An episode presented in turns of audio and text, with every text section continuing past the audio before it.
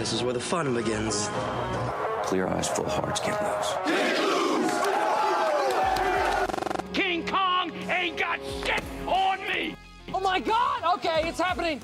Everybody stay calm. What's the Everybody procedure, stay calm. everyone? What's the procedure? Stay calm. Say my name. And here we go.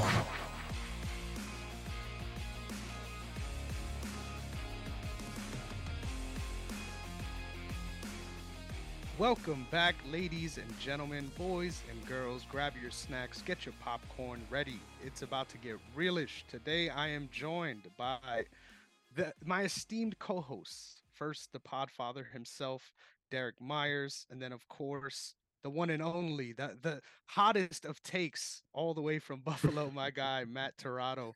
How's it going, you guys? Yeah, how you doing? How you doing, Chris? How you doing, Derek? Both of you looking as handsome as ever. Very stylish. Appreciate you. man. You too. You too. a little wolfed out right now. You don't you don't gotta lie to me, but it's okay. We we we gonna bounce back soon. Hey man, I was just looking in the mirror today. like, I gotta go get a haircut. This life's just been lifing. yes, life has been lifing, but as always, it's only right that we carry on. Uh, before we move on, though, I'm gonna make sure that redirect all of you guys to make sure you're following us and the platform. So OTS Media Co. on all social media platforms, OTS Media on YouTube. We want to make sure that every one of these uploads is getting sent directly to your phone so you could get notified, as well as um, give you guys the opportunity to let us know how you're feeling about this stuff, right? We want some audience input. We want to to make the shows more tailored to what you guys want to hear. So looking forward to getting some more feedback there. Uh, but you could find me on Twitter at Negron MMA, as well as on Instagram at Chris Negron underscore. Uh, Derrick, where could they find you? Uh, you can follow me at Derrick underscore OTS on all social media platforms. Nice. And what about you, Matt? Yeah, so you can find me over on Instagram, Matt underscore T29. Yes, sir. Who knows? Maybe one day he'll hop into threads too, you know, but baby steps. you know, we gotta we gotta slowly expose Matt to the internet world, you know. Oh, I'm on threads right now. Oh, Are you? okay, I'm on it, okay. You are. You are. I did Yeah. see you on there. Okay, good, good, good. Yeah, it's fun as hell in there, man. Yeah, I haven't haven't fully made it to the dark side, but hey, uh, you guys have been asking me to hop on Facebook for months now too. So who knows? Might might be another another year until I hop on threads. I think it's only Yes, fair. sir. All Yeah, right, man. but with all that being said, we we we we got a lot of things to do, so let's get right back into it. Um, first, we're going to talk about some really important news going on in the world of film. Um, obviously, there's a lot going on. There was already a lot going on, and the movement is only getting even bigger. Um, so, really excited to talk about the SAG AFTRA joining the strike and what it means for a lot of different anticipated films on the horizon, um, and of course, just the profession and what and what everyone is doing. So um interested to hear you guys' thoughts on that. But right after that, we're going to get into our feature presentation um, where we'll be discussing Lord of the Rings, The Two Towers, and whether or not it is the best sequel of all sequels. So that'll be an interesting debate to be had. Um, but with all that being said, let's get to a more serious note. As I mentioned, for the second time in its history, SAG AFTRA has joined in on the strike with the Writers Guild um, and has ceased all productions. I know that there's been a lot of different people requesting exemptions so they can continue to. Um, what what's the word so they can continue to promote their own films uh, but we'll see where that goes how, how do you guys feel about this news the fact that this is happening for the second time in history and just the the momentum it, it seems to be on the horizon right now Yeah. Um, I just, have one message. Um, just pay your fucking actors. Hon- hon- Honestly, like I understand that's like a bare bones thing to say, but like it's the reality. I mean, there there's no excuse why these multi-billion dollar studios, you know, cannot, you know, pay crew members, actors, and the like, you know, the money they deserve all the hours, the blood, sweat, and tears that goes into the art of filmmaking that you know we've grown to appreciate over the years doing this podcast. And so to see actors, especially financially struggling, you know, having to take their own means of transportation to work, barely, you know, able to afford health insurance. It's just absurd to me. Um, and all of these the man SAG, SAG AFTRA, ha, ha, let me see if I get the first one. Yeah, SAG AFTRA um, has, you know, published recently. We're not out of the question. I mean, these are, you know, human rights, literally.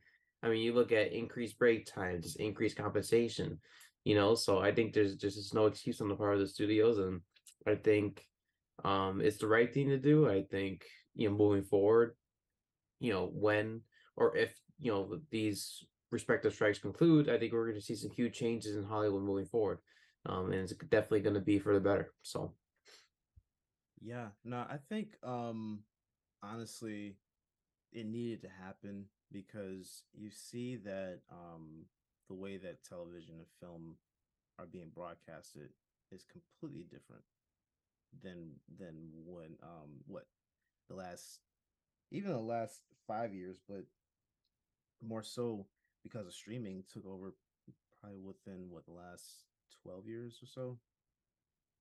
You see that there's updated things that need to be addressed and streaming you know is is is the, uh, the biggest part of that. I mean I, I understand the you know um uh, doing you know addressing the breaks and stuff like that but um payout is the majority reason right? So like if you're if you have these streaming sites and studios that are making money uh, off of these film and, and, and tv projects that the actors aren't even making any type of residual pay uh, I don't think writers are making residual pay on, off of it either.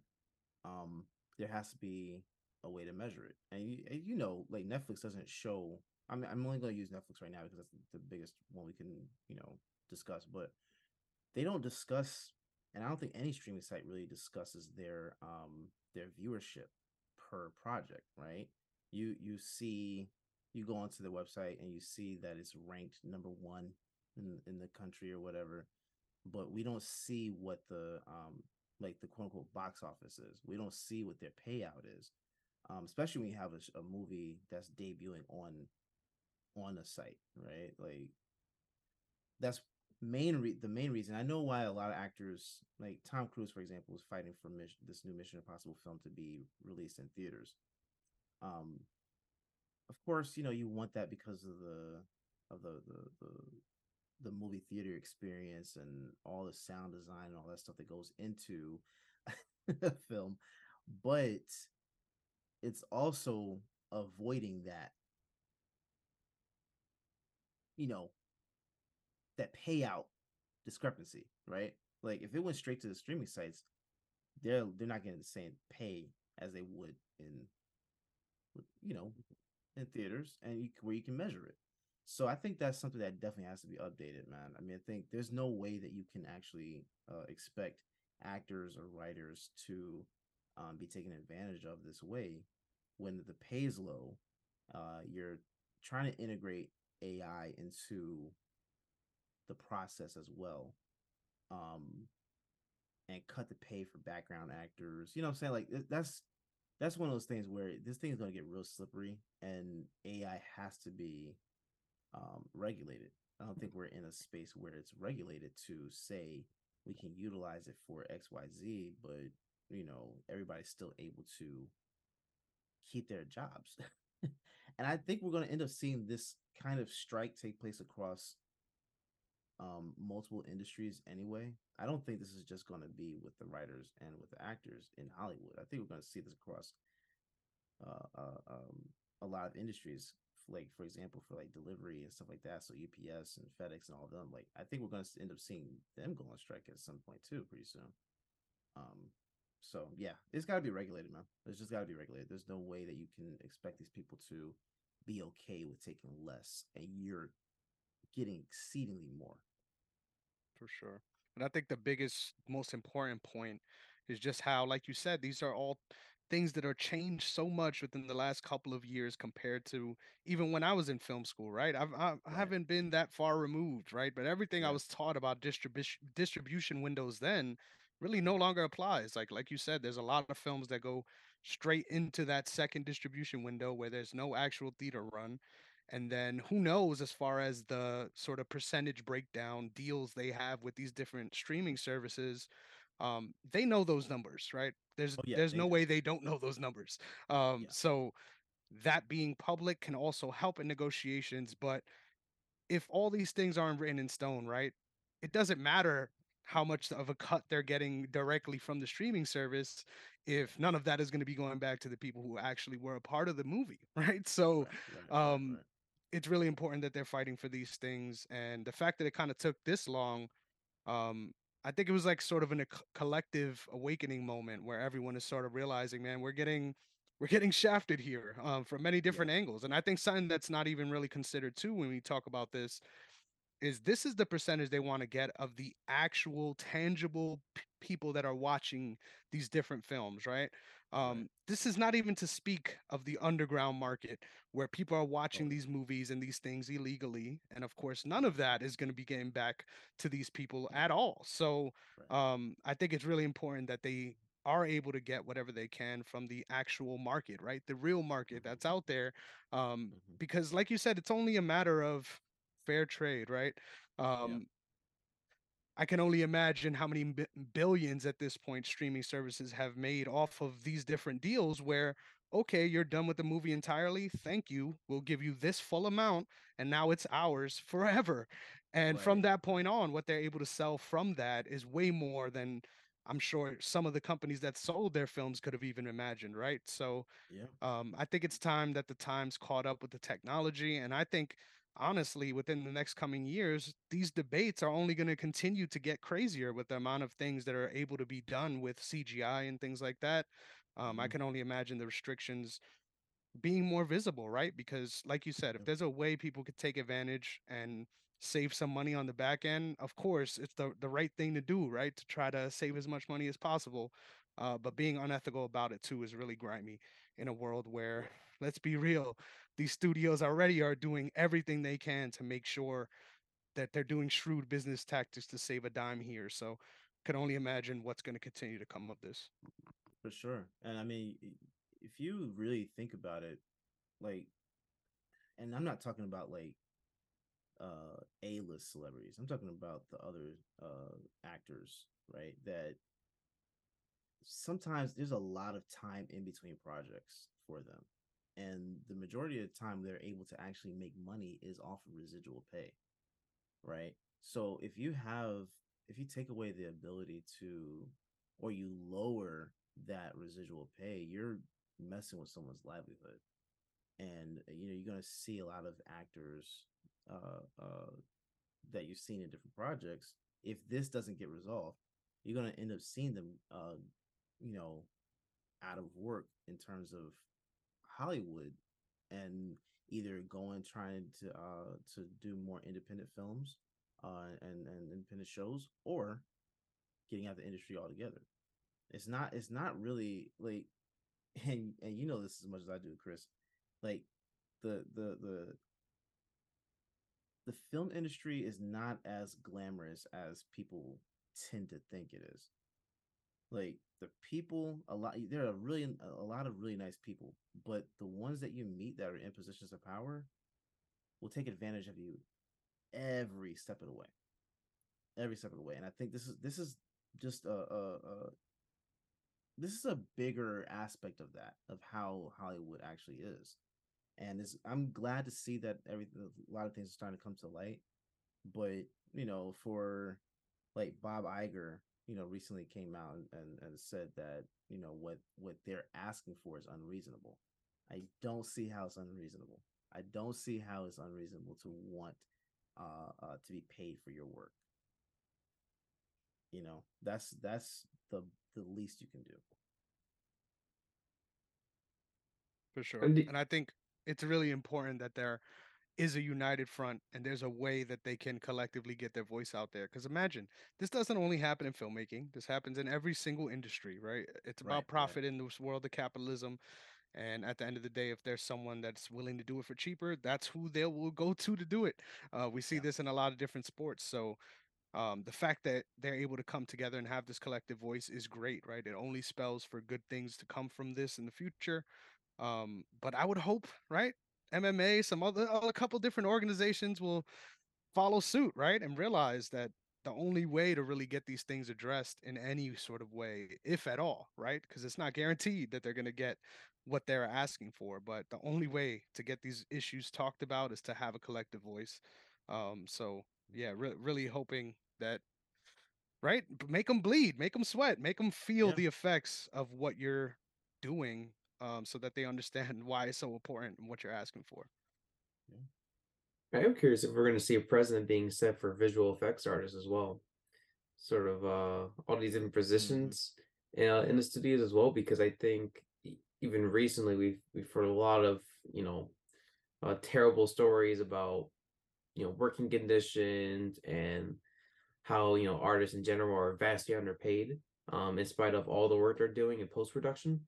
Um, and so I think those definitely another group of people that I think sort of need to be represented uh, at some point. But of course, you know, right now the focus is of course on all the actors, but but you know, this is not about the Jessica Chastains or the Tom Hanks. This is just about everyday actors who are trying to make a living.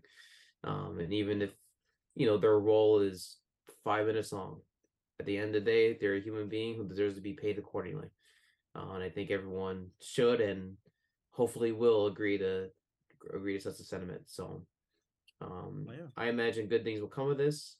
Uh, I think um the studio's choosing to continue production um you know I think speaks to their um immoralness if that's even a word um like even as recently like Andor season two just uh shut down production um because I believe uh actors and uh writer or and crew members on the actual set uh, began protesting you know I think we're gonna keep seeing more of that um a lot of you know movies and TV shows being pushed back um but the last thing I wanted to mention too was I think you know a common idea would be to not support you know these movies coming out um and TV shows coming out. Uh, It's actually quite the opposite. I think um SAG I'm gonna keep it as it. SAG has just um has outright said that watching these movies and watching these TV shows is inherently a good thing. The reason being is because studios can play the card of oh not enough people watched it, then we can go on and cancel it, and then therefore you know millions, potentially well not millions but you know thousands of of individuals are without a job. You know, and I think you know Derrick you brought up point of viewership numbers. Those decisions are never provided to us. I mean, the most we're ever given is whether or not we see huge dip in viewership. But again, you know, whether they consider a success is so subjective. You know, um, and it's just difficult, especially from a streaming standpoint, because like the, the way they generate profits is it's so different than this is a traditional you know movie. It's very easy to sort of see if a movie does really well in the opening box office weekend and do this amount. You know, streaming is all about you know racking in the viewers, and if it's you know just the tiniest bit off to them, they'll outright cancel it. You know, I think that's that's just wrong. You know, um, so I'm just hoping that studios don't get that idea. Um, I just you know figured I'd throw a message out there is just to keep supporting these movies. Um, but don't do like active promotion because then that's also helping the studios too. You're giving them clout. You know what I mean? It's better to let them keep wasting all the million, you know, wasting millions of dollars. Going to be like, okay, oh shoot, like we don't have a lot of money to spare, but you know what money we can spare?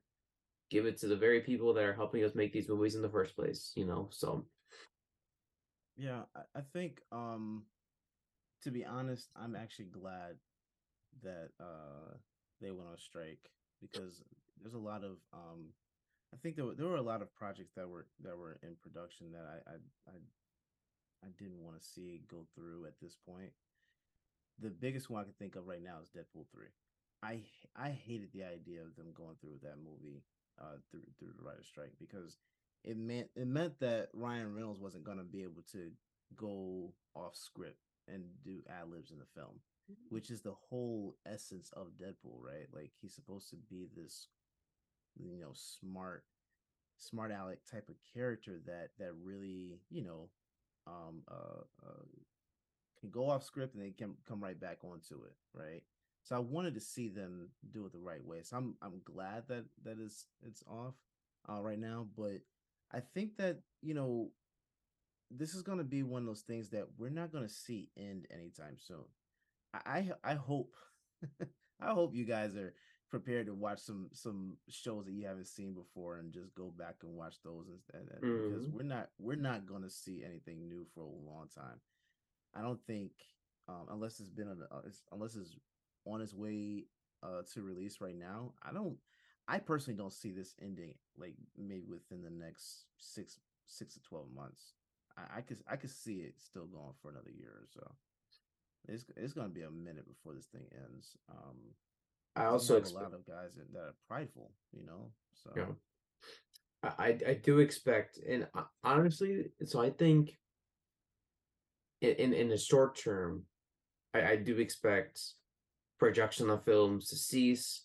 I do expect release dates to be to be shift because of the uncertainty surrounding um the end of the strike. I do, however, think that production is going to be mostly consistent for the wrong reason. And the simple reason is because studios try and be cost effective and they're going to try and cut corners. And I imagine that all of your popular TV, all of your favorite TV shows, all your anticipated films, I think their budgets are going to be reduced substantially. Um, and so whatever crew members they somehow secure for these movies, you know, I think they're just gonna keep doing what they're doing in spite of, you know, being actively protested against. I think, you know, studios because they feel like they have to sort of pump out product, you know, I think they're gonna try and push out as much content as they can. Um, in that regard. Now the question is, will the quality suffer? Absolutely. And that's another thing too. Good luck. Because if you're gonna go down that route, which I 100% believe they will, you're you're proving everybody's point.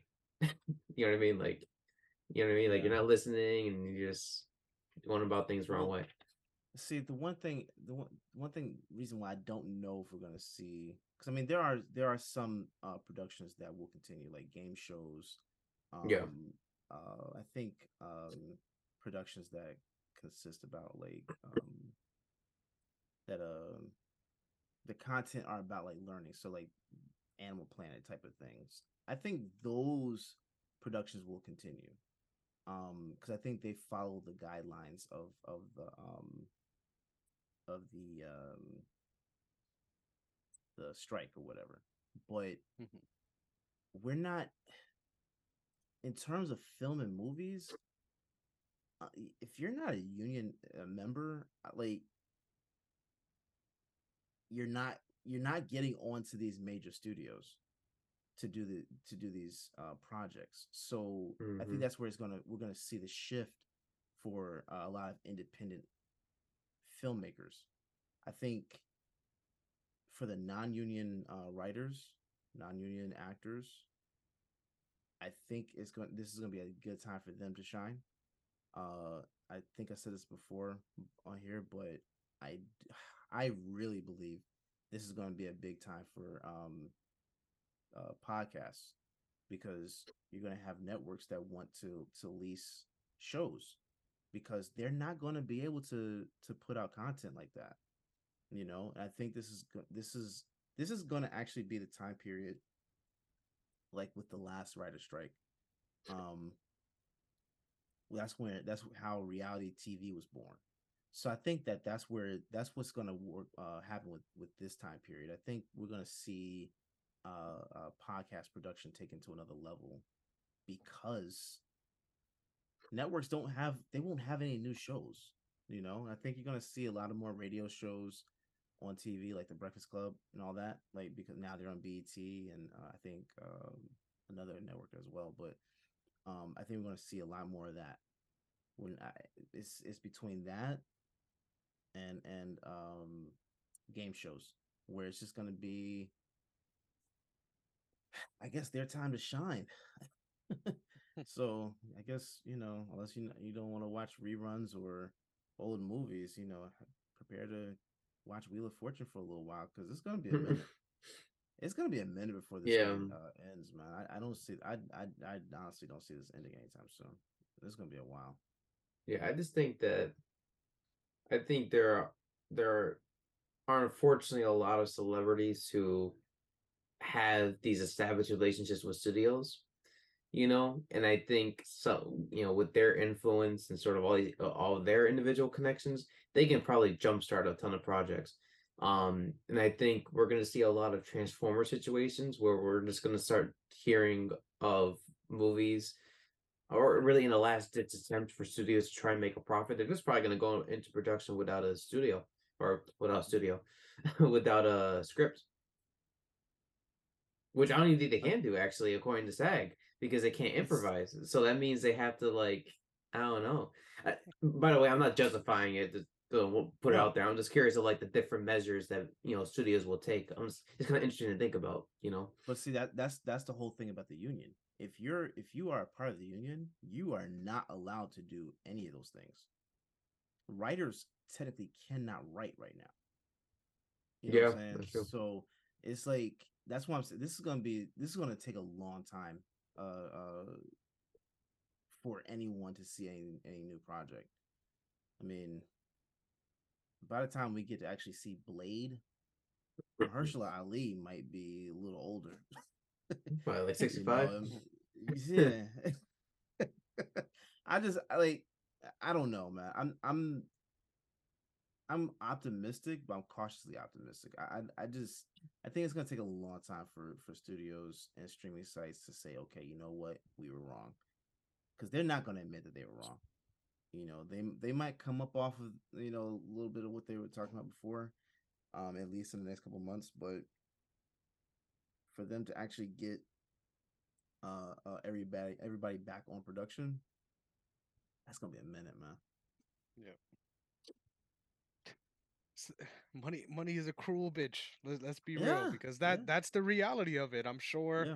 the margins work out right and that that's why in their minds it's like well we've been doing it this way and in their head i'm sure they they've been given too much already so the fact that they're asking for this is sort of brazen um yeah like i said i hope other industries continue to follow suit because uh, this is happening every day and it's not just filmmaking people trust oh yeah hey look running backs NFL.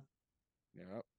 That's a whole nother discussion. That's a mm-hmm. whole different thing. But I think we're gonna send end up seeing strike with them. Like that'd be crazy. That'd be All the running backs. Yeah. Sure. The only running back's gonna be Jalen Hurts, Josh Allen, and, and Lamar Jackson. Put them in shotgun to the direct snaps. I'm not sure that'll be bad for the league. Hell, all it wide would. receiver spreads, right? yeah, yeah, it'd be chaotic. Nuts. But I think that is a perfect time for us to move on to our featured presentation. But make no mistakes of whose side of this war we're on, right? we are mm-hmm. for the people. Get your bread, please. Um, and hopefully these real moments of change can lead to actual change. Uh, but with that being said, our second of the big trilogy. So, Matt, you said something before the show that I think it's important, right? That you just make your case for this off rip. We're not even going to discuss the film yet. Um, so why don't you tell the people what you said, and why don't why don't we decide whether you're wrong or not? I I said that uh so, Lord of the Rings, The Two Towers, is the best second movie of all trilogies ever. And why is that, good sir? What is your defense? Well, I think you have to consider what the purpose of this film was, right? I think from an objective standpoint, right? The Two Towers' main priority was to set up what is to come in Return of the King, right? And I think, you know, movies in general can really suffer from an excessive amount of exposition, dragging on for far too long, things of that nature. But what I found so riveting about the two towers compared to Fellowship of the Ring is that in spite of there being multiple storylines, the one following Aragorn, the one fo- uh, bits running Gandalf, even the one with Frodo, and as well as Pip, uh, Pippin and Merry, I think all of their stories connected in a very meaningful way. And I think ultimately allow you know these characters to go on their respective arcs and obviously let us as an audience really connect with them on their journey. Um and so i think that the movie just really excels at you know doing its job which again is for the most part you know setting up a lot of eh, the climactic you know battle with sarah um Sauron, or you're looking at you know frodo and sam's task of destroying the ring.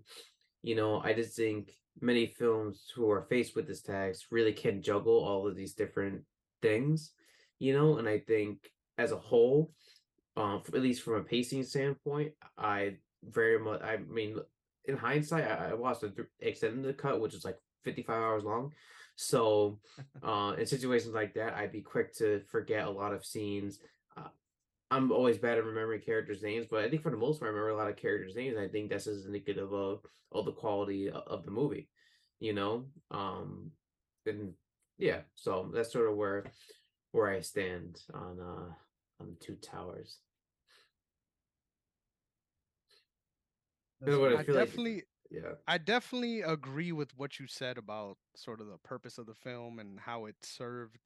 Um, but at the same time, there's just so many other options, right? So many other options to choose from. And I feel like that's where the argument becomes tough for me, right? Because I enjoyed the first movie. I definitely enjoyed the Two Towers more than the first movie. So I'm gonna put that out there. Um, eh, I'm not shitting on the film at all. I think wh- when we get to our star ratings, uh, we'll, we'll see exactly how we feel about that. But um, I just feel like there is a case to be made for other films, even the the trilogy we most recently did with Godfather. Um, so if the debate can even start there, right? I can only imagine the other stuff that we could potentially bring up. Um, but I think it's important to note, right? This is the only trilogy, right?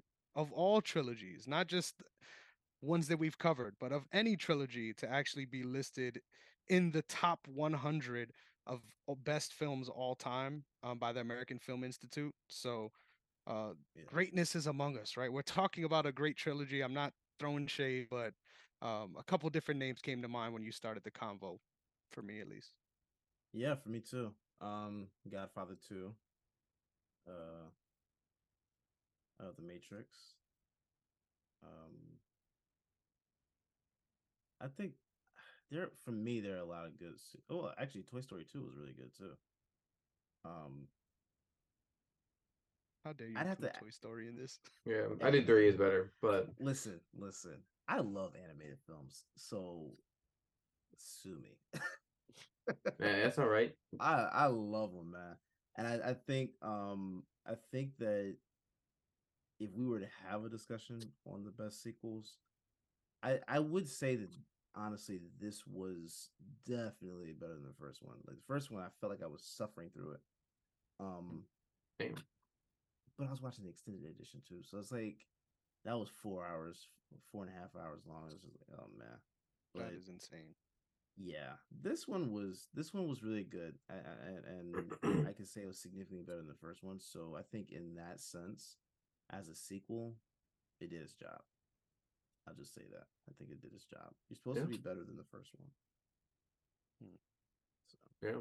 Um, what I will say is maybe I'll, I'll toss in a little hot take before we get into the the main course here. But um, yeah, I think the Godfather trilogy as a whole, you know, upon reflecting on it, having watched it, I think is is super overrated.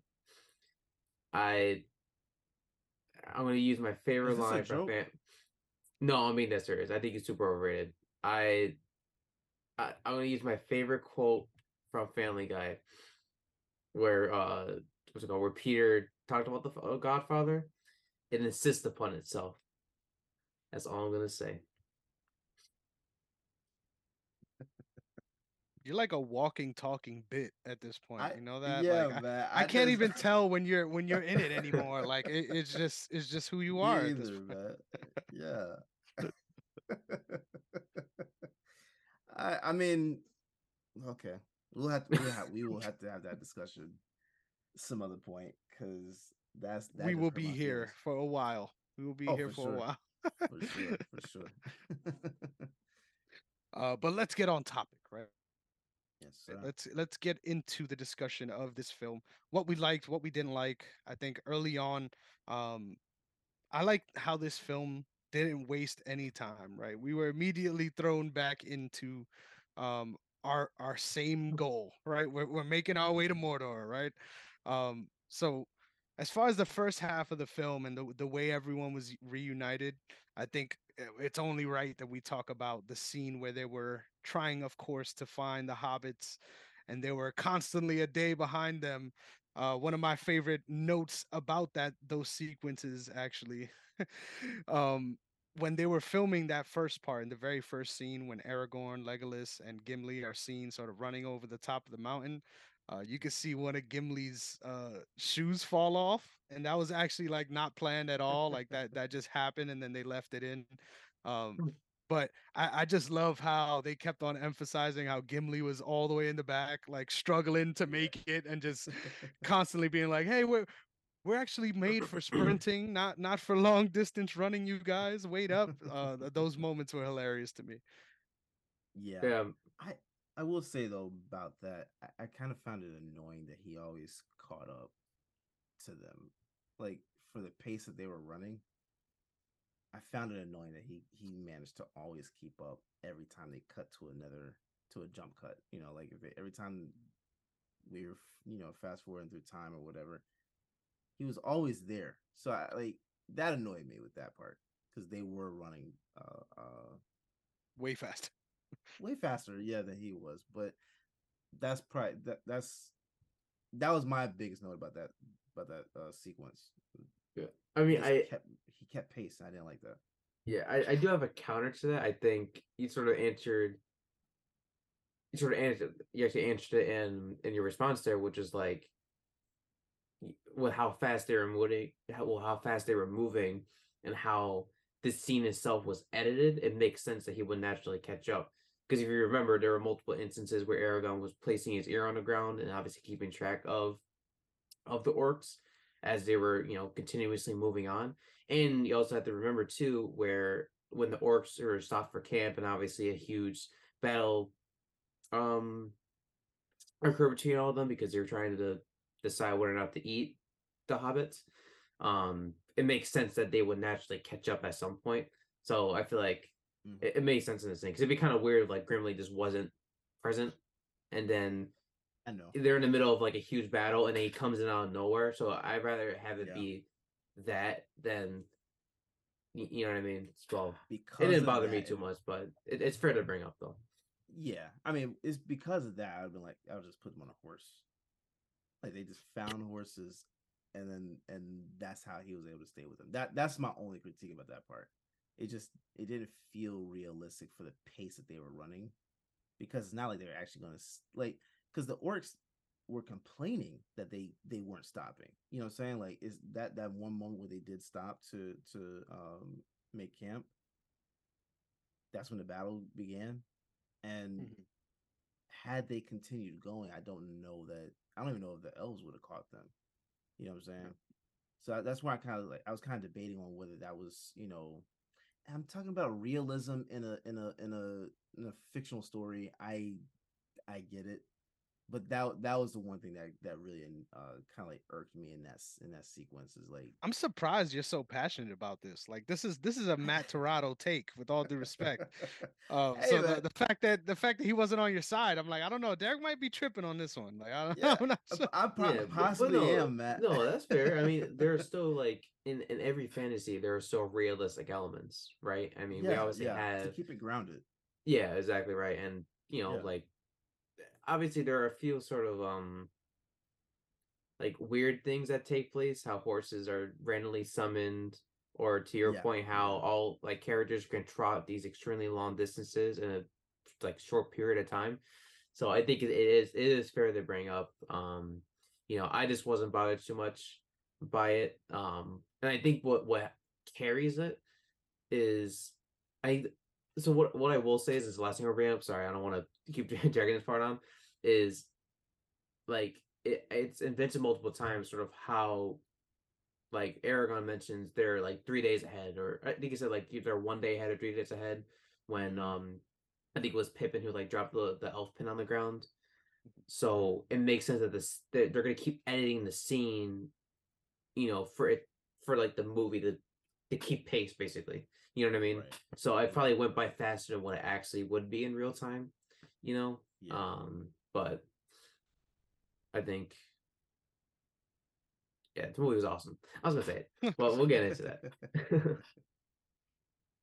Yeah. So what what other big moments? Obviously the the main event, right? The reason why we're here is the battle, and I think it's only important that that'll be sort of the last thing that we get to. Um, But I'm the worst with names. I'll be frank with this. But the hobbits got split up, right? And I think a, a big part of the journey that I loved um, that they sort of highlighted on was Frodo and um, Sam. Sam the what was it? Sam the what did he call Sam the himself? Wise. Saying the wise. Sam the Wise, uh, goaded for real. But their character development and obviously Frodo's battle with falling into the temptations of the ring. That was a question that Derrick posed to us last time. Um, and I love the way that developed throughout this film too. So what did you think of that, Derrick? Um, honestly, I, I, I like even watching this, it it showed me why my my perspective on the last episode like still rang true for this one. I still would have like Sam to be the one to carry it because Sam like seemed to be the one that was that wasn't as um tempted by the ring, right? He was even telling Frodo like, "Hey," he was trying to ground him at every turn they got. Um, even when when Gollum came into play, which I honestly, and it might be, it might sound weird. Gollum is my favorite character. I fuck with this Gollum, film. but he ain't the, he ain't my favorite, but he's He's, he's my legit. favorite. he's my favorite because he's so complex, right? Um, he's a bipolar character that um you see the different sides. You see you see Gollum, you see Smeagol. And I thought that, you know, the the the the more that we got to see with him and you saw how close he and Frodo started to become on their journey, Sam, you know, Sam was was was mean to Gollum for sure. He he was he wasn't having it, and I think it's to me it's one of those things that Frodo seemed to be. Frodo Frodo seems naive, and I'm not sure that I really like like Frodo, man. I, I, I something about him just doesn't. I don't rock with him too much. I gotta step in here. I got I have to step in here. I think I think this speaks more so to the what what is it what is it the trance that is the ring than Frodo being easily influenced. Like I feel like if it was Sam in that position, similar things would have happened, right? Over the course. I I I would agree, but the reason why I don't is because the other people, um, I forgot his name, um, Bolomir, I think is his name, in the 1st Mhm. film. Mhm. Um, he wasn't he wasn't hold even holding the ring, but it was just being in the presence of the ring that that turned him uh, insane, right? And you could see different different characters take that that likeness on. Um, even Gollum started to lose his mind the closer he got to that ring. But Sam was even keeled. Like he was he was there the entire time he was Sam. And you knew He was the adult in the room. He was the adult in the room, yeah, and and that's why, like, to me, I would have liked to see him be the ring bearer because he's the one that would have been, you know, like ready to fight when he needs to fight, but he's also not going to be deterred by anything, and that's what I like about him. Mhm. Um, Frodo, Frodo just seemed to be a little. He seemed to be weaker, man. I to be honest, I I, I would almost I almost want to say like, of all the hobbits that that are on this journey, um, he and Pippin are the weakest. He and Pippin are the weakest hobbits, and I don't know. I I just Sam I connected with Sam a little a lot more than than than the other ones. And I think that um his dynamic with Gollum was amazing. Mhm. It was amazing because let's let's let's imagine he was carrying the ring. I think he would have had that same perspective. Like, I'm not trusting you. Frodo wanted to just just seem like he was just too trusting. At every turn, he was too trusting.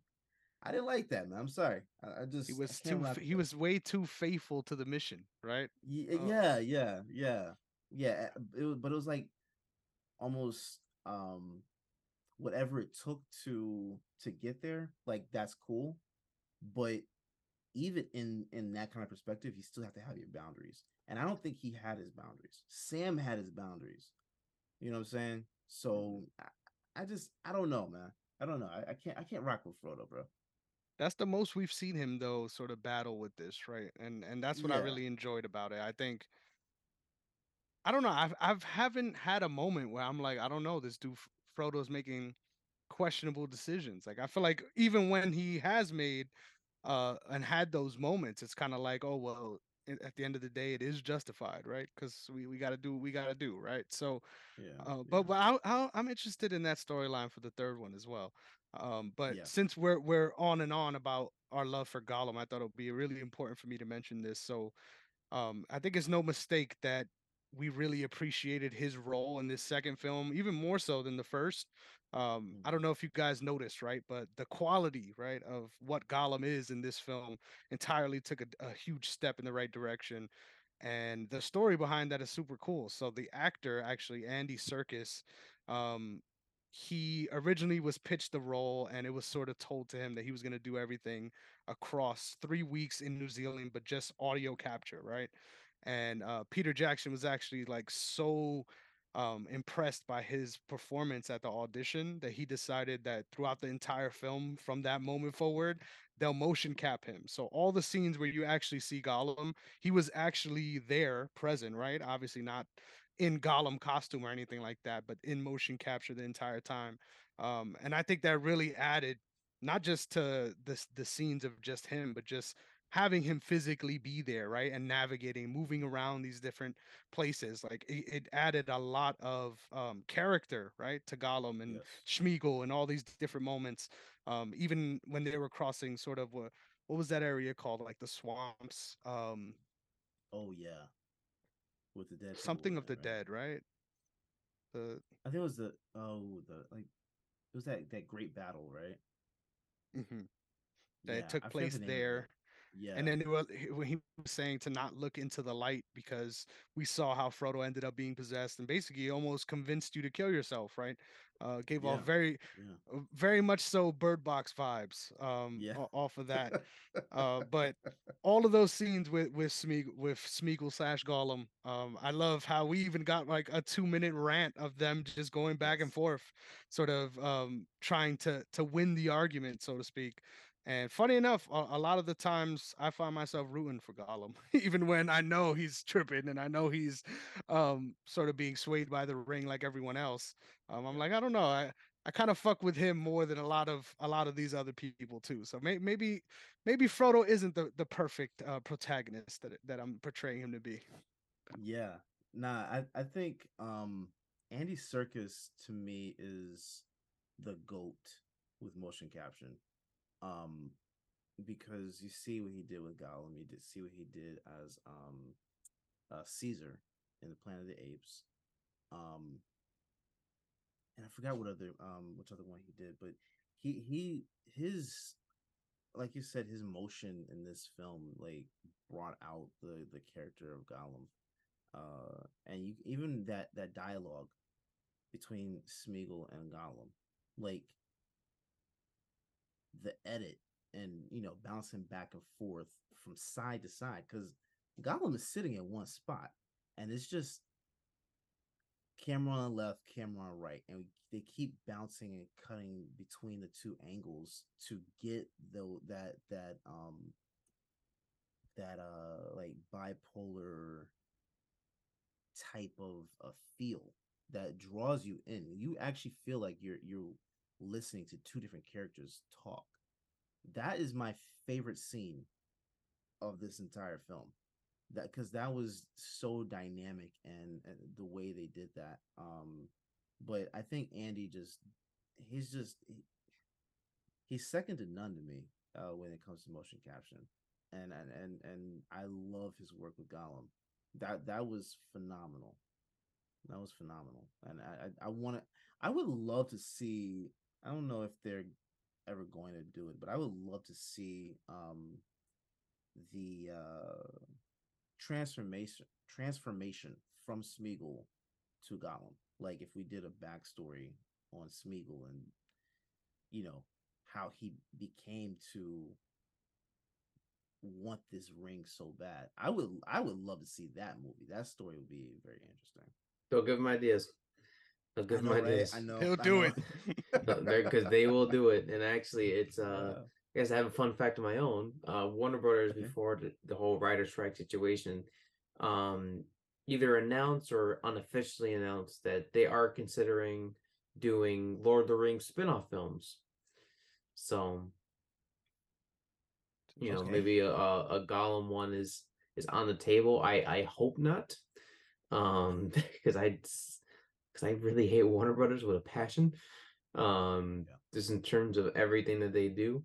Um, but Ouch. you know, let, let's just hope that they they don't make anything that affects the legacy of uh of these films. You know, um, That'd be But- interesting though. For sure. Definitely. That would be Like very interesting. like a Gollum origin. Yeah, because like think about it. Like they're talking to, Sme- to Smeagol. Like Frodo was talking to him and, and asking him who he was and all that stuff.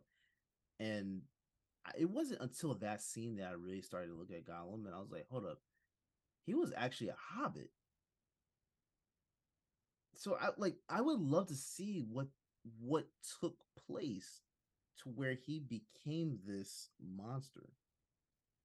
And like how he's able to climb like he's climbing down like like cliffs like it's nothing you know what i'm saying like you don't see, you don't see anybody else doing that at least no other hobbits so it'd be it'd be nice to see what um transpired to um make him into into Gollum.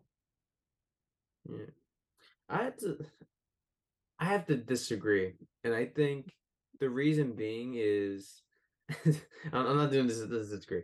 Um I saw Chris Levin you realize not but, um, um the reason why is because I think like Gollum's history is so in is so insignificant. I think his main purpose is that's not necessarily his purpose, but I think like telling his origin story was sort of demystify sort of the mystery surrounding his character or sort of how he came to become this this creature. And I think he's really there to represent what becomes of you if you allow the ring to control you, you know? And I just think that having a spin-off film or TV series explaining all of that is just unnecessary because inherently he's just having a Batwars character arc that Frodo has, if you think about it. And so there's not there's nothing really that they can do that could, in my opinion, live up to to what's being done here. I just think Gollum as a character works works well as someone who, as like a suspenseful one, and really somebody who, at the end of the day, just represents the, you know, again like the the very the worst possible version of yourself, and how you become this very detestable and very desperate creature, and ultimately that his history just no longer matters. You know, I think that's sort of the point. I think telling that history goes against the very message that um at least in my opinion the film is trying to come across so that just you know I fuck with you, Matt, but that's cap. I mean, just think about this. Just think about this, right? just think about this. The fact of Smeagol and Gollum coming together, that within itself, like how they became one, right? That's Yeah. that's interesting enough, in my opinion, to to to make the story centered around, right? Uh, let alone when you consider, I think I think a big part of it, in my opinion, is the fact that the trilogy is already over, um, is why I, I think it merits it even more. Right? We're not waiting on this sort of storyline to play out. Like it, it already is what it is. Um, so having that backstory, in my opinion, it would only add. Right? It couldn't hurt. And and the journey you could go across, I think, just getting to learn more about sort of the orcs versus the the hobbits and how these different Yeah. things came about um i think the lore of it uh there's just enough on the on the bone to chew so to speak um that i think they'll be able to make something pretty cool out of it but that's that's my piece That's Yeah. very interesting because I was thinking about that too when it came to the elves, um, or it's the, the orcs rather. Um, again, like I said in the last episode, I haven't watched Rings of Power, so I don't know if this is addressed in that show. But I would not mind seeing how the orcs became. You know, they were elves before, so like how they became orcs. You know, I think certain certain uh origin stories don't need to be told like Joker, for example. I don't really think we need to see Joker's origin story. You know, like I think he's he's a complete character and very well um there's a lot of depth to his to his character that we don't necessarily need an origin story. Would it be cool, you know, of course with with um what's his name? Um Joaquin Phoenix's film. You know, we got to see what is a possible origin story. But some characters I feel like they don't need it. I would love to see a deep dive on Smeagol Gollum. Like like you said, Chris. I would love to see how that dynamic came into play. Um, was he bipolar prior to? You know, because it's very possible that that a wizard could have put a spell on him and um, you know, caused him to be divided in some way to where now, you know, he's he's got these multiple multiple personalities. Um, that's possible. The the development of the orcs, how they how they uh, uh fell from grace, so to speak, to become what they are, um, look nothing like el- like elves. You know, like th- this whole thing that they're able to even grow out these uh I don't know what the what the other orcs, the bigger orcs are called, but the they're able to grow these guys you know what I'm saying? Like they're able to grow them and and so like what is that magic? What, what are we doing here? You know what I'm saying? Like I would love to see how that came into play. So I don't know, certain certain origin stories for me, I wouldn't mind seeing. Um, and that's just across the board when it comes to films. Uh, I, I think certain origin stories make sense to to, to me. Um, and those are the two that I would like to see. The Gollum, Smeagol, and then and then the orcs. So before we move on from the gollum love um there was one other note that i wanted to drop um that scene which I, I respect your favorite scene being uh, that moment where Gollum was tweaking out by himself. Uh, but my favorite Gollum scene from the second film was um, after he brought them the rabbits, and everyone's kind of like, "Oh, damn, damn, Gollum! Like, you, you- this is too much, bro. Like, we, we can't Yeah. we can't get down like like you when it comes to this." And then Yeah. he actually ends up cooking like a stew with the rabbit. And then you see Smeagol just absolutely disgusted, like he like spit at it. There was no CGI there. That was all actually Andy spitting, Andy Serkis Yeah. spitting, and all that stuff. Yeah. Um, but I love that moment. Literally, he's like, "There's there's not much meat on the bones in the first place," and he's like, "Yeah, but you ruined Pause. it, basically." Yeah. Nah, bro. Nah, you can't you can't do me like that, bro. You can't. I mean, that is the second time, right? I made a similar Yeah. reference, but meat on the Yeah. bone, bro. That's not. I don't know. That's we're gonna have to go to the official review for that one because I I don't know. Nowhere near as bad as uh Dick from Kansas, but that's a conversation to be had another day. You know, The, the coach's challenge. literally, we need to have we need to have an uh, official review on this flagrant on whether or not it was a flagrant one or just a common foul. Um, but anyway, um, I think another or- origin story that I would like to see observed is of the Ents. Did anyone else enjoy that side story as much as me of the other hobbits. I'm sorry, I, I don't recall your names, but um, trying to convince um, the the Ents to join the fight as well. And then eventually, what ends up sort of causing them to finally join was seeing the sort of devastation of that area, the forest, um, and that sort of character development. I think learning more about what an ent is versus what a tree is and all, all that good stuff. I think that'll be really cool too. Yeah, Yeah, that's a that- good that question. has to be. Sorry. That, Oh no, you go ahead, Eric. You're good.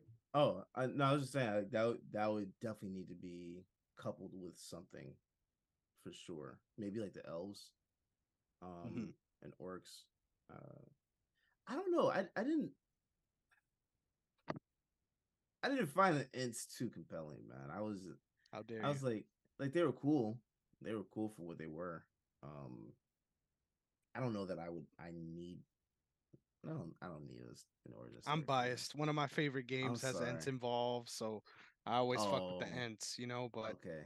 I, okay. I I can I can understand. I I actually liked just the way they were so whimsical. I guess is the word, right? Like yeah, what did he yeah, say? yeah. Um, the ents take a long time to speak to one another, and sometimes like you have to decide whether or not it's worth even saying. Like before we before we even talk about it, uh, I found that line amazing because I'm like, yo, I wish I could tell this advice to a lot of different people in my life.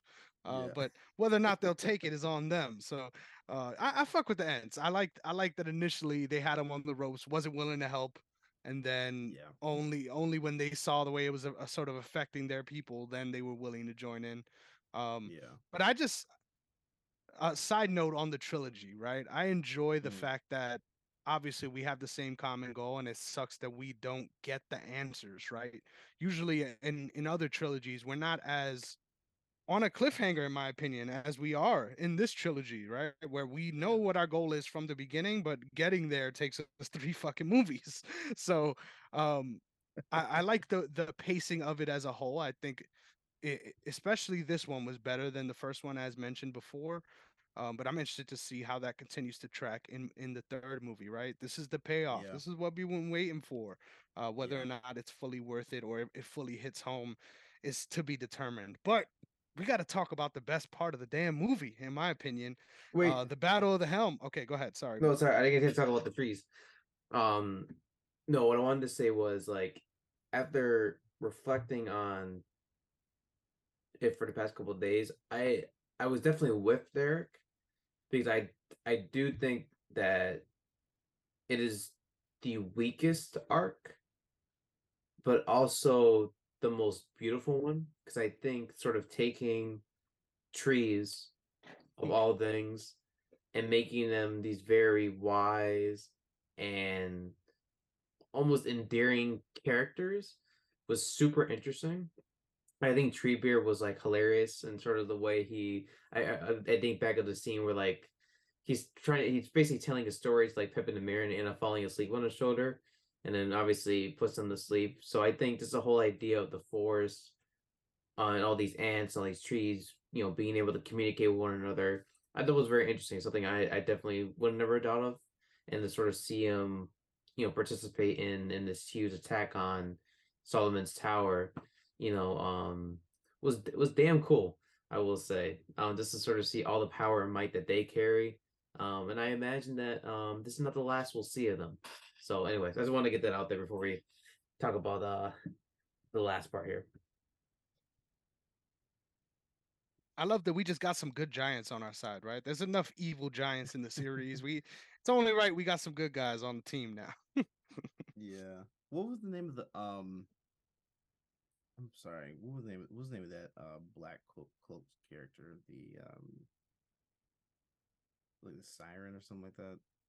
Um, one The that Ringwraiths? Flying- Yeah, them. Again, did you did you feel like they were weak in this film too? Like Yep. we talked about how they were weak in the first one. I felt like they were weak in the, well, one like, is they said that well Gollum said they can't be killed, but we're only seeing one in this film. You know, I- so I'm wondering wondering one is that the the the chief one, and two, how did he get a dragon? Yeah. Like, why is Gandalf still on a horse? I, I'm still not understanding that. Like, why is he on a horse and not a not a dragon or something like that? Like, why are we not flying over like we said in the first movie? I mean, the, fir- the last episode. How is he not flying over Mordor? And Kobe, just throwing it in. there. Um, yeah. Well, I think uh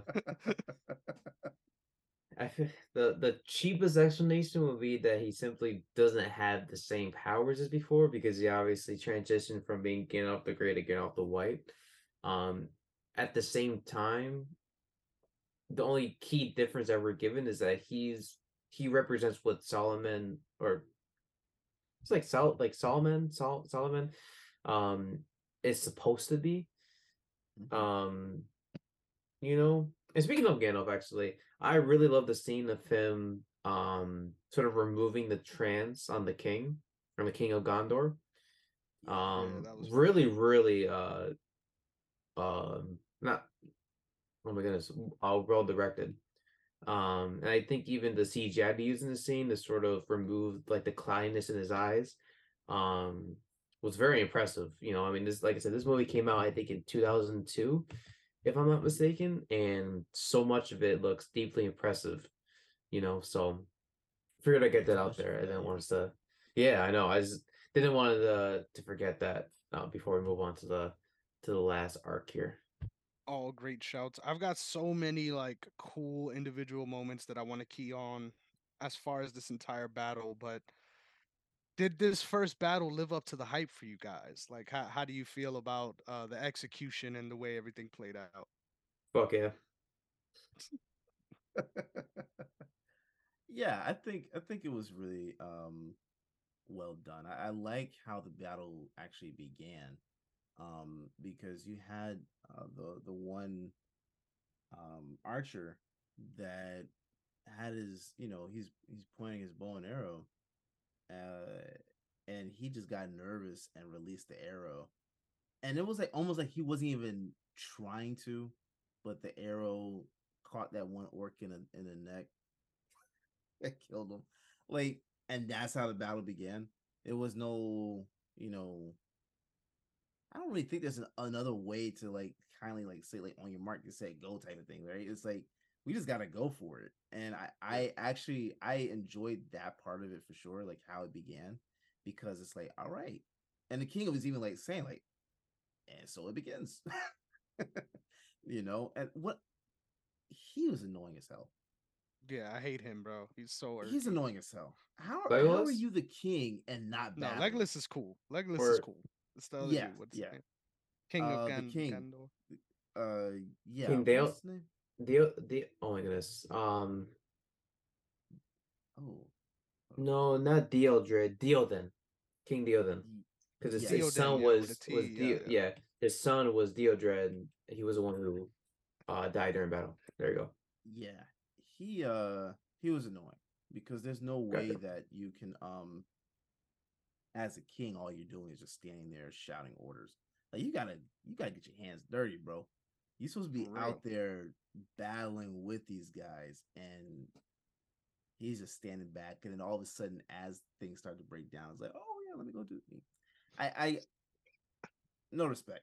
Well, and I No I hundred percent agree. I think um what you said there is, is alluding to something I think is gonna is gonna happen in the next movie because if you guys remember, who's the rightful heir to Gondor? Oh, in. yeah, I, I'm unaware. It's uh Aragorn. yeah, Remember from the first from the first movie. So yeah. you know, I think uh Derrick, Okay. you you hit the nail right in the head. I think you know his his soldiers, um, you know, all of his followers are are going to want to change in in kingship. I imagine. So I think I'm looking forward to that scene. Very Buddy much so. Weak. Buddy was weak, bro. That battle was was high octane though. It reminded me of um a lot of the battle sequences in Game of Thrones. Like this Yep, one Battle battle. and- Blackwater. Yeah. Yeah. Oh yeah. Yeah. Yep. Now this this one was was really good. I I enjoyed this battle more than the other battles that we've seen all, uh, up to this point with this film because there was so many things going on. Like you had uh Legolas and what's the other, what's the dwarf's name again? Gimli. I'm not. Grim, yeah, yeah. they're to go. counting their kills, right? Yep. Like, it's almost like they were playing Halo or something. They just they're counting their kills and and and going for it. And I that was I I could appreciate it. It's also weird though because it almost seems like you're a little distracted in battle, which is Yeah, wildly. I was like, come on. Especially when especially when Gimli was getting cooked. You could tell it was. mattered to him He so was. much. He's like, nah, I gotta catch up. it. yeah, yeah. I Um, love their dynamic though. Yeah. I, I think really that this that core, uh, Aragorn, Legolas, and Gimli are just you could tell they had like the actors have had great chemistry and it shines through uh, on the screen.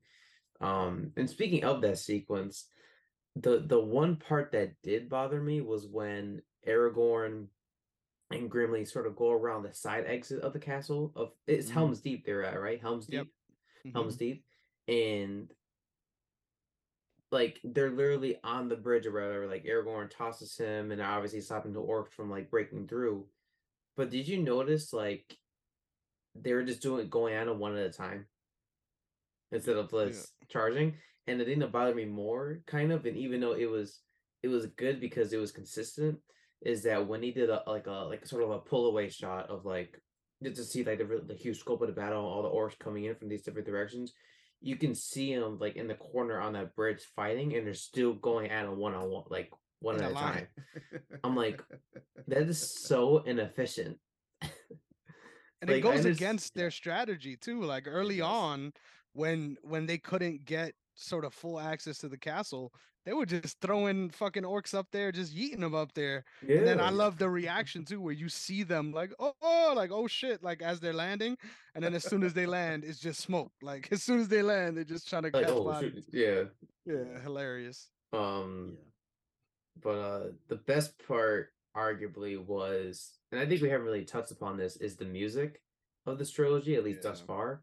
Phenomenal. Soundtrack, I think it really general brings like a like an epicness, um, and a, and a cinematic quality, um, you know, and I think that it really elevates a majority of the scenes, and I think, uh, this this is proven when obviously Gandalf locates um Karl Urban's character Eomer, E- Eomer, Eomer, or something like that. The guy who was banished from Gondor.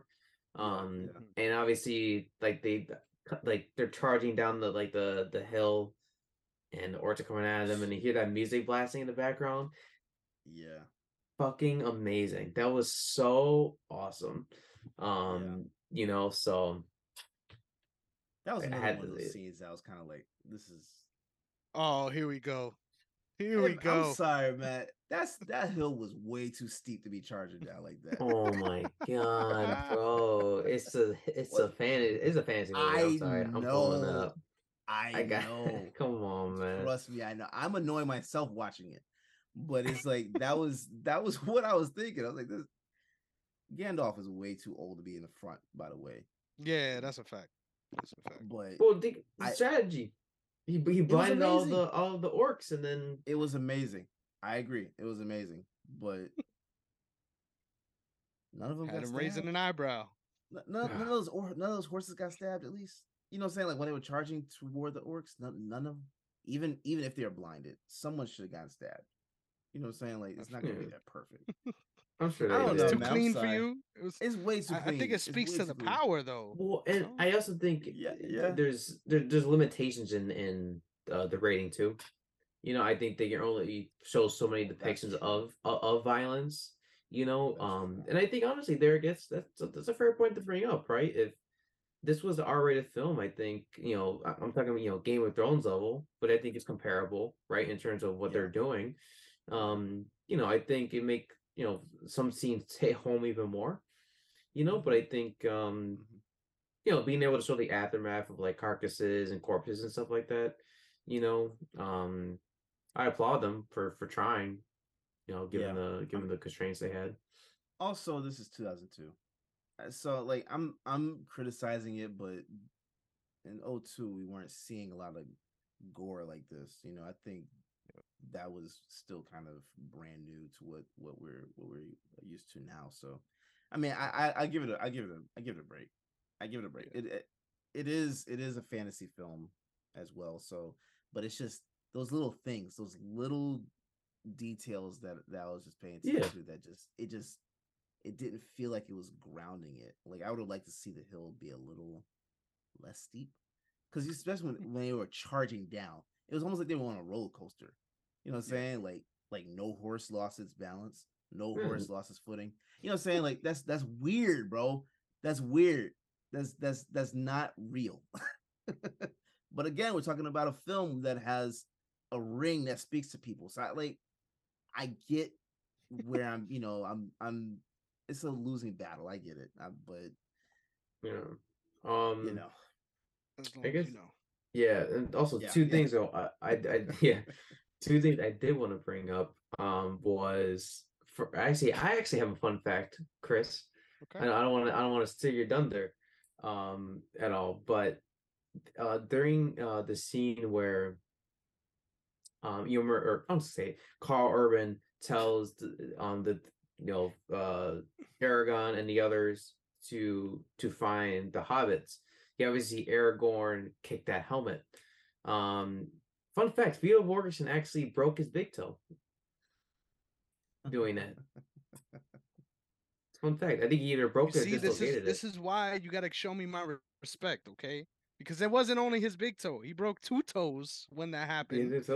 And the actual take is in the film is the Yep. actual take where he broke his toes and Wow. funny enough him screaming like that the reaction to find to him thinking that the hobbits were dead right that was him actually screaming out of pain like because of how he felt and it was Oh, used wow. for in that context so uh yeah he went through that's hell for that for that for the for the sake of the film and he even mentioned too that the only reason he even let anyone know uh, was because he had to obviously get medical attention for it. But he was saying that the people on the stunt crew, because he wasn't a part of the stunt crew, the people on the stunt crew was getting cooked like that on the regular. He was saying like that that was normal for them. Um, so he he even felt bad, sort of getting glory for it. But uh, yeah, that was all captured in the actual final battle. Him Yeah. actually breaking two of his toes. And I got a couple little notes like that for this battle sequences as well. So, um, in total, right, we've got multiple months. I think it was five months of shooting, as well as 20 hours of uh, actual footage from this actual battle that they had to cut down, obviously. Um, the filming of these Helm's Deep sequences was so grueling and went on for so long um, that at the end they gave all the actors sort of free um, T-shirts to commemorate their experience of people obviously that lived out there in New Zealand. So on the front of the shirt it said "I survived Helm's Deep," um, but the letter M in Helms was like struck out, so like made it seem like hell, like Hell's Deep. Um, apparently it was like super hot and and all that nasty gritty stuff there while they were shooting. Um, another part that I really loved um, that I thought was one of the best scenes of that battle um, was the one-eyed warrior, right? So he turns to the camera, and then you see his just mangled eye yes. socket. Um, Funny enough, the performer who played him uh, showed up as an extra and was just wearing an eye patch. And the, the- Sir Peter Jackson was like, "Hold on, hold on, let me let, let me see this. Let, let me see what you got going on."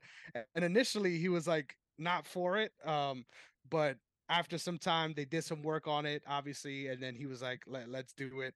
And he's he actually admitted that after that, it sort of helped him be more comfortable with his condition in general. Uh, so a nice little wholesome moment to come out of that as well. Um, and I thought that was just an awesome moment too. Like when it happened, I was like, "Oh shit, he not new to this, he true to this." Because yeah, his eye was mangled, literally. yeah, Um, yeah. and then what else do I got on this? Um, oh yes, so the total body count in the entire ser- trilogy up to this point is 468. So I thought that was a funny Ooh. thing to add in there. Um, That's counting orcs. yep, counting everyone. Wow, wow. And so this is a funny little blunder. I don't know if you guys noticed this. I actually noticed it and it bothered me while I was watching it. Um, in the scenes at Helm's Deep, Legolas's eyes are brown, um, even though throughout the series his eyes are blue. Um, the reason being is apparently Orlando Bloom left his blue contacts for a couple days, and they were just like, "Hey, we got to keep shooting." Uh, so that I was knew funny. Something looked different that I about him. noticed. I, I didn't pick that, pick up on that. I knew something looked different about him though. That's interesting. I thought I was tripping, and then when I saw it, I was like, Yeah. I'm gratified. You see, I know, I know, I have a good eye for a reason, right? For these kind of things. Oh, that's dope. That's dope. Yeah. don't- And I- then- I, I'm sorry. Go ahead. Yeah, one one last side note. Apparently, our director Peter Jackson was actually seen in one of the scenes wearing chainmail at Helm's Deep, and he actually throws a, spa- a spear at one of the attacking orcs uh, coming into the castle. So I thought that was another funny Oh, aside. That was him. Yep. Wow, I didn't even pick up. Okay, dope, dope. I think one of the um one of the the things I really enjoyed was that one orc that lit the fuse. You know, they were trying to Mhm. stop him, and they just like Legolas. It's Legolas, right? That's how you pronounce it. Mhm. He he shot like what, I think like two or three arrows, and he got hit, but then he just dove. he Yeah. dove and went, went in there to light the fuse. Um, that one I I enjoyed that part of- of the battle too because it's it's like both sides lost a lot of members in that one attack, and you could still see just how uh determined they were to come into that castle. Like it did not matter what was about to happen; they were determined to get in there. Um, but it it it, it weirds me out too that you have this wall that's supposed to be this impenetrable uh um thing and the weakest spot is right there in the center you know what i'm saying like like that's wild that's that's poor construction The one That's spot that will be hit first, literally. Yeah, yeah, yeah. I, I like put that put that on the side or something, or hide it if you have to have it there, right? Um, but nah, that, I of thought, I thought. I know, I know. I'm sorry. we have become what we once hated. No, but it, it's fair. Yeah, yeah. I mean, it's it's, but I I love that part of this of the of the of the, the battle too. I mean, there's, there's there was just a lot of um, there was a lot of uh carnage after that explosion, right? So I don't know, man. I, I thought they I thought they did a phenomenal job with that battle. I loved it. Yeah, the Mhm. archers were my favorite thing. Like their their accuracy, just putting Yeah. in mad work, bro. Put, They didn't even need to look, bro. Like there, there was people that were like almost on the ground shooting arrows, and they were they were killing the work. So Yeah. You love to see. Um, And I think this uh the last thing I wanted to bring up too was uh well I am so bad at freaking pronouncing names. I'll, I'll just easier if I say the actors. Um when Sean Bean's brother in the movie um obviously came up, I thought uh he was a very interesting character. I think in I think this is the case, at least according to what I'm seeing here on by browser. Um I think Chris, did you because Derrick, did you watch the extended edition? No, I didn't. After the first one, I said, "Nah." I can't. Okay. Did you guys see a Boromir flashback? No. no. Did you see it? That was in the extended. Yeah, that was in the extended Okay. edition. So just to give context, basically the scene was um continuity wise before the meeting in Fellowship of the Ring. Basically, like his father, who's like the king of uh like the, the very place that uh his brother was in, um basically tells him, hey, like the, apparently the One Ring has been discovered, yada yada. And then basically you also see in the scene before that, like Boromir is basically like cheering on everyone, and he goes back into the crowd and says, Hey, hail for everybody, basically like let's like this victory or whatever. And then um comparatively, Faramir is somebody that is just not very is not recognized, uh, is not praised very well. Basically, his father views him father views him as a huge disappointment. And so, you know, he recently says, I can go go get the one ring or whatever, and then the, and then the king says, No, I'm like let your brother do it because he won't fail me and everything. So basically, I wasn't sure what your thoughts were on the character because having that flashback sort of helps because you kind of see how Faramir is very just like jealous, jealous ridden person, and sort of like the the very person he look up to, his own brother, ends up dying and is simply floating down the river in a boat. You know, so you can't help but sort of feel a great deal of sympathy for him after all he's been through.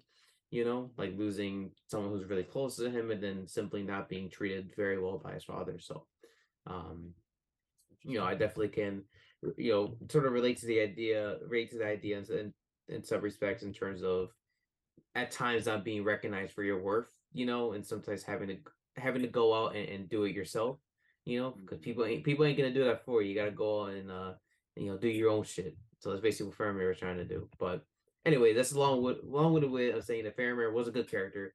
I just wasn't sure if you guys also saw saw the flashback in the movie, so I was curious where your thoughts were on his character.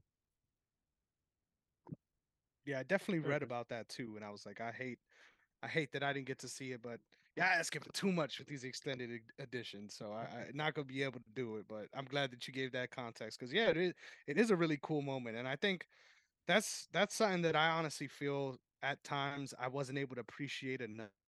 Like I feel like they really do wrap a lot of like loose ends with a lot of these different dialogue scenes, and a couple mm-hmm. times, especially like around the sort of exposition right before the battle like they there was a lot of different anecdotes that they sort of put through in the the scene with um Aragorn's wife right and and all of that stuff as he was being tempted by this woman on the battlefield like there's so many different moments of context that like if you're deep into the story like that is so much more meaningful to you than it would be to someone like me just watching it for the first time um so i i think the depth to the series really speaks to to that because like you said these offshoot characters uh they still have these potential to have such big you know meaningful moments um and unfortunately it didn't get put in the actual film but um I, maybe one day i'll like check out the extended editions back to back but that that's a commitment that's a commitment right there Yeah, listen, I don't blame I don't blame you guys. The, the, the, movie's already long enough. I think at tagging another hour is it's too much. You know, y- y'all got s- y'all got some lives to live. You know, so I i've never even watched a four hour movie like i've never done it so who Justice knows League? it should be fun no You- no Really? Nope. That I one forgot about that. that one I I sat through, bro. I like I was glued. That went by fast too. It, it did. It did. Oh, you never watched the the Jackson 5 BET film? Definitely not. I love how you said that like that was common like like they like they played that shit during the quarantine on national TV or some shit like pretty sure like, I- like, like I like I'm a disgrace for not watching that. Nah, I think I think that film is somewhere in the neighborhood of five to six hours. God, Yeah. yeah, nah. Not gonna do it. Damn. Yeah. I, I mean they had that on ABC when I was a kid and and used to I, I watched a little bit of it, but You got an intermission? whole thing. They said it was the Jackson Five. Y'all gonna get five hours, so. fam. Yeah. We're gonna have a thirty-minute commercial break. I need my bathroom. yeah, I think uh, I think they do have commercial breaks in there, but uh, it's just regular commercial breaks, no intermission type thing. Damn. Yeah, yeah. If you, especially if you watch it live, you gotta watch it. Like, I don't know. I, I think there's there's certain films I can do that with. It was just I wanted to watch the extended edition for this, but after the first one, I was like, hell no. Yeah. Now after the second one, it's very possible I watch the extended edition of the third one. Yeah, and I think it also sort of uh, I think it'll help to alleviate your pain uh by saying that um, you know that uh, there's like 30 minutes of credits, so the runtime's kind of tacked on. Yeah, Yeah, but, yeah. that. No, I feel that. Um, in any event, let's go you know straight in, into our star ratings though. I think uh, it's only fair to to wrap this thing up. So, which one do you guys want to go first? I'll hop on the wagon first because I alluded to it first, right? I'm the first one early on in the episode to mention it. Um, I think we went. Oh, I went three last time, right? Or was it? Yeah, I, I, if I remember correctly. I'm gonna go four for this one. I really enjoyed this film. I think um, it hasn't given me like the ultimate man that was really worth three hours payoff just yet. I'm really hoping for that in the third movie. I, I honestly, I'm not really a fan of watching series of movies like this where you feel like it's kind of a TV show. Like that's how, like, cause that's how it's going. Like, I, Yeah. I, I like my, I like my films wrapped up nicely. Um, but I think I think this is really deserving. I really love, like I said, all the different moments of character development. And there's so much to to chew on, really, as a fan. So it makes sense why the fan base is where it is for these films. Um, and just the execution across the board and all these different like anecdotes that we were able to bring up. I can only imagine how many other stories in general there are, just because it's a it's a clear, huge undertaking to shoot these films with the the way everything is so extravagantly laid out. So um, I'm a Yeah. big fan. I'm gonna go four stars. Four out of five ain't that bad. Yeah, Alright. yeah. Um, I'm. I think I'm gonna do four and a half. Um, I thought that this was a really, it was significantly better than that first one. I, I like, I felt like I was suffering through the first one. Um, but this one was like it, it uh, like you said, Chris, picked up right where we left off, left off, and it did a masterful job with that. So I, I like I don't know, man. I think this is this is a great film. Um, I'm gonna have to make my sequels list though, because this this is yeah, That I was never even thought blasphemy. about that until you said that. Alrighty. Um, I think I- I'm also at a four and a half, four and a half out of five stars. I, I was teetering to a five. Um, I think if I were to rewatch it again, which would probably be in like 15 years, um, I I'd probably give it a five. But I think there were just a few little elements here and there that that kind of bothered me. Um, some of the realistic elements get lost a bit. But yeah, I think everything's impressive from a filmmaking standpoint, performance standpoint. I can rattle on and on, but I think um I think we've done enough praise, and I'm very much looking forward to uh you know uh doing Return of the King next episode. Heck yeah, looking forward to that. Wrapping our nice trilogy with a bow. Uh, but this was another awesome episode, you guys. Thank you so much. Um, looking forward to hearing what you guys all think of it, and uh, obviously looking forward to getting into our third edition. So do not forget, right? If you're still here, make sure that you're subscribed to us on all platforms. OTS Media Co. and OTS Media on YouTube so that you get all this lovely content brought straight to you. If you if you stuck with us this long, uh, it's worth. So please make sure that you give us the follows there, and really looking forward, like I said, to getting some feedback so we could incorporate it into these episodes moving forward. Uh, but let's go upwards and onwards. Looking forward to episode three. We'll see you guys then. Have a good one. Peace. Peace, everybody.